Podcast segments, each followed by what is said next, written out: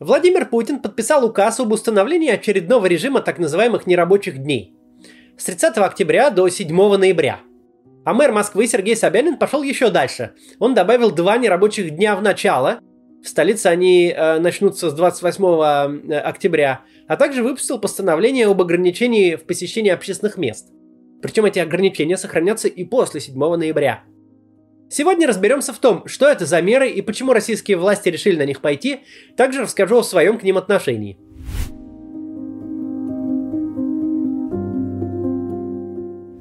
Что-то похожее на настоящий локдаун происходило весной 2020-го, и тоже вместе с режимом нерабочих дней. Тогда Москва на какое-то время словно вымерла, и по пустым улицам ходили только Яндекс Курьеры и полицейские. Положительный эффект от этих мер, несомненно, был – Заболеваемость действительно тогда пошла на спад, и первая волна была не такая страшная, как прочие. Есть, однако, существенная разница между весной 2020 и осенью 2021 года. Тогда локдаун вводился для единственной цели – сбить волну. Вакцин еще не было. Перспектива их быстрого создания представлялась довольно туманной. Казалось, что это займет не менее двух лет.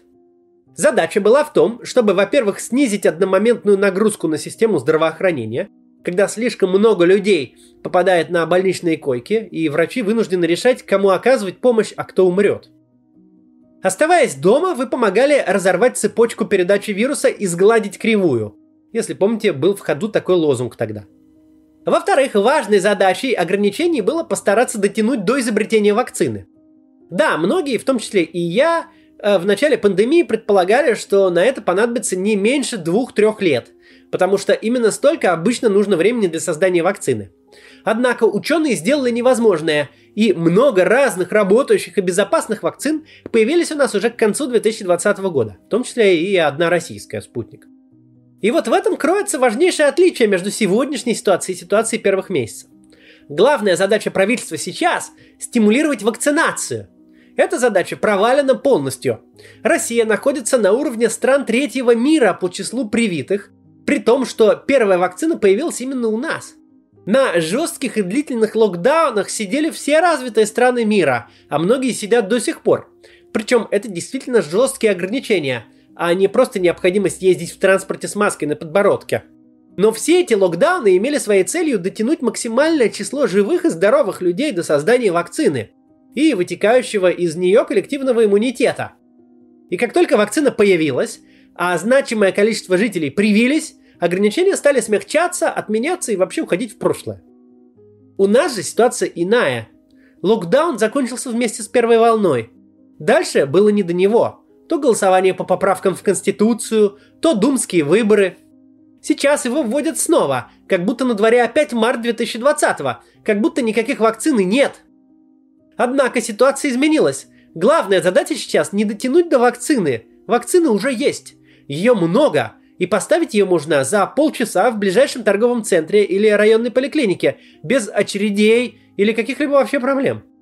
Сложность главная сейчас в том, что принимаемые меры при всей их полезности опять никак не стимулируют вакцинацию.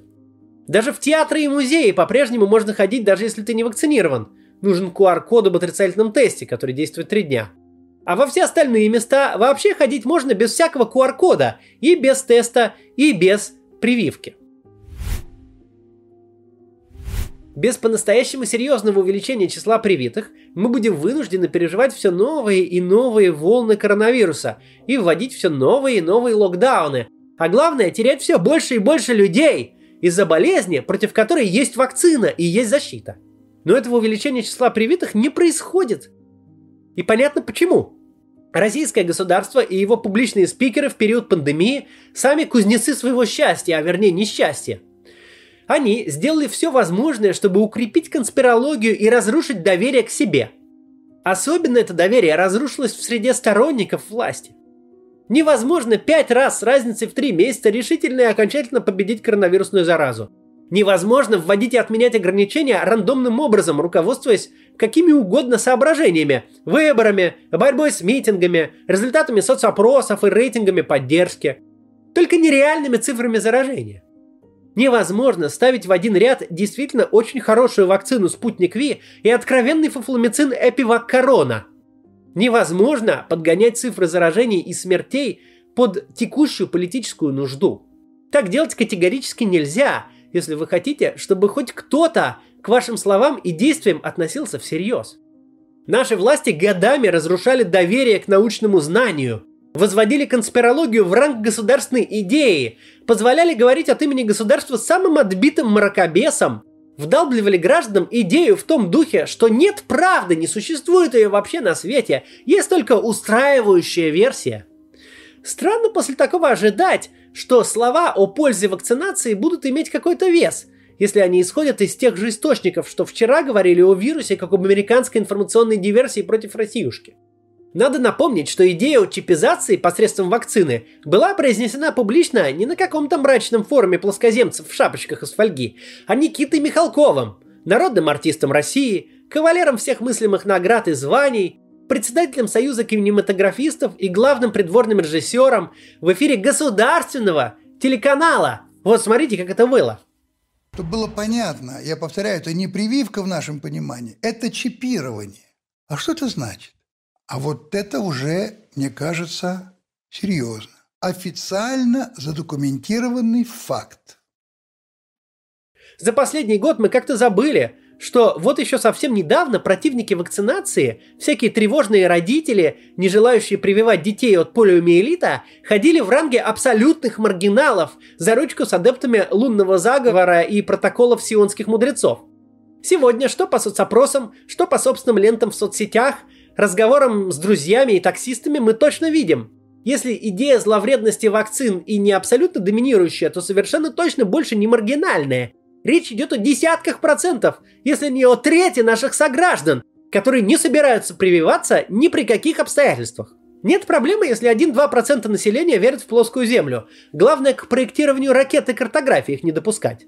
Но если за год таковых становится 30%, и в их числе оказываются пилоты и астрономы, то у вас в стране что-то сломалось.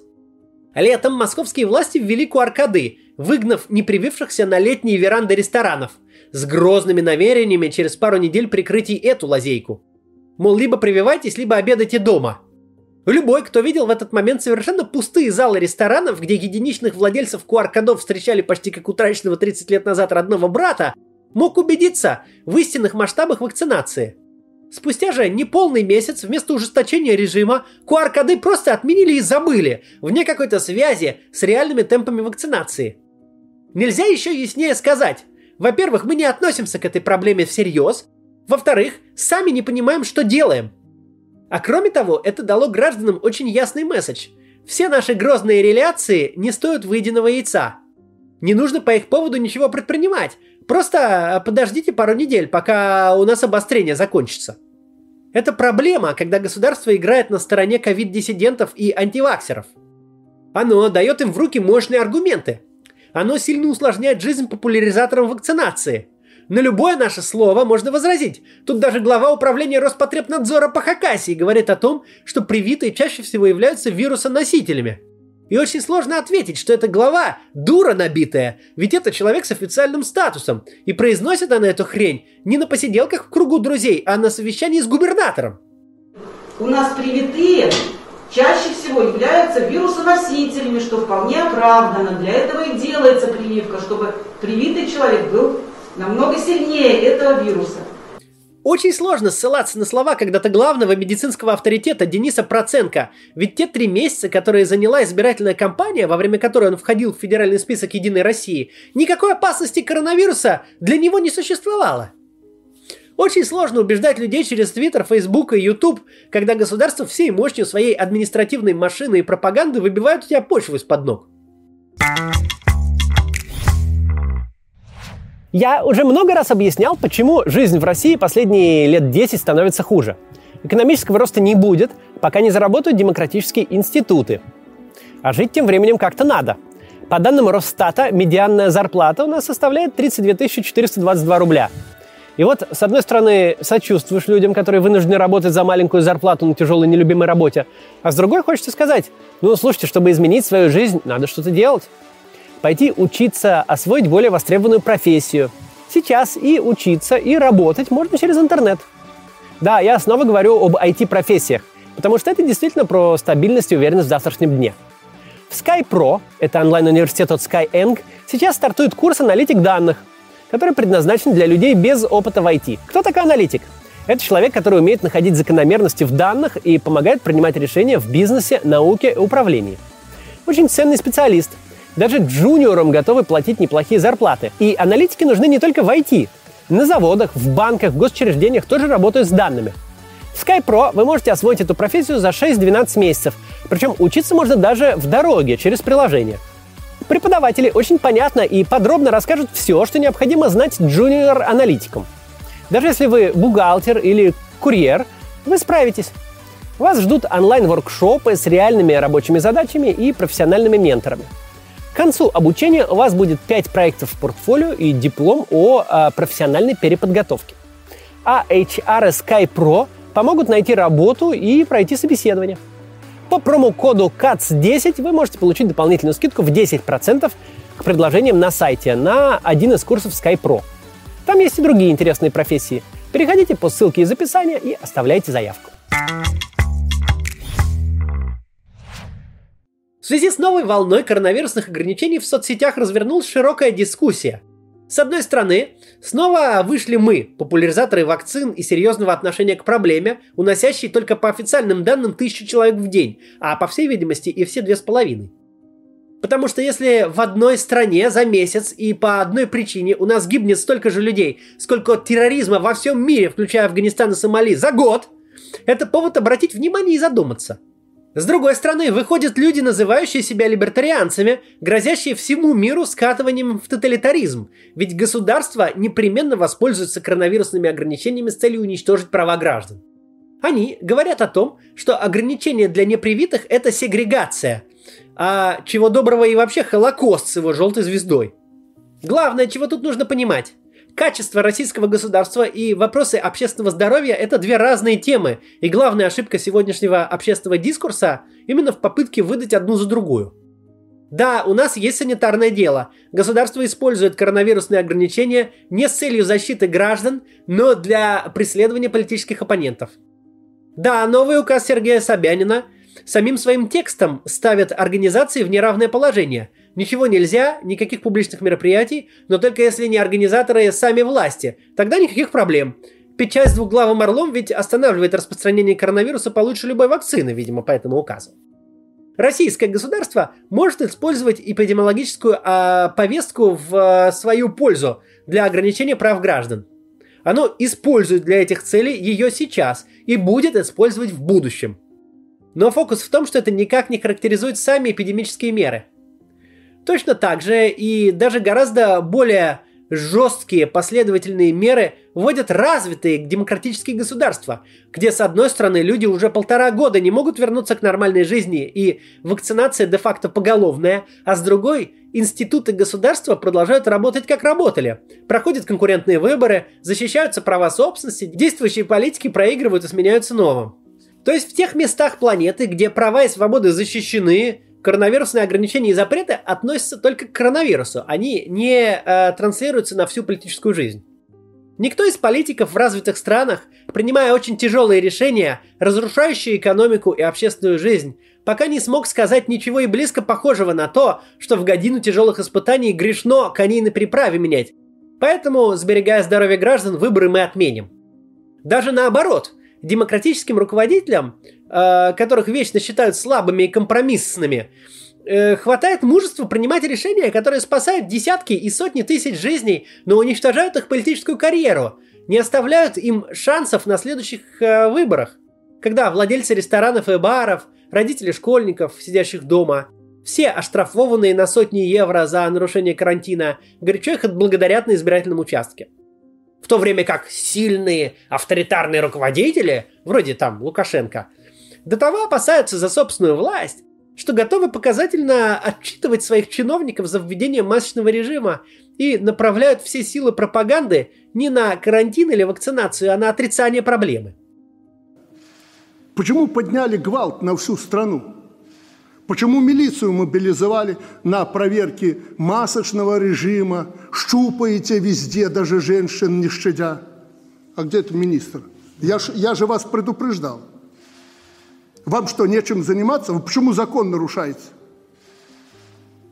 У нас нет закона такого, э, который дает вам право ощупывать, осматривать и ловить людей и снимать намордники.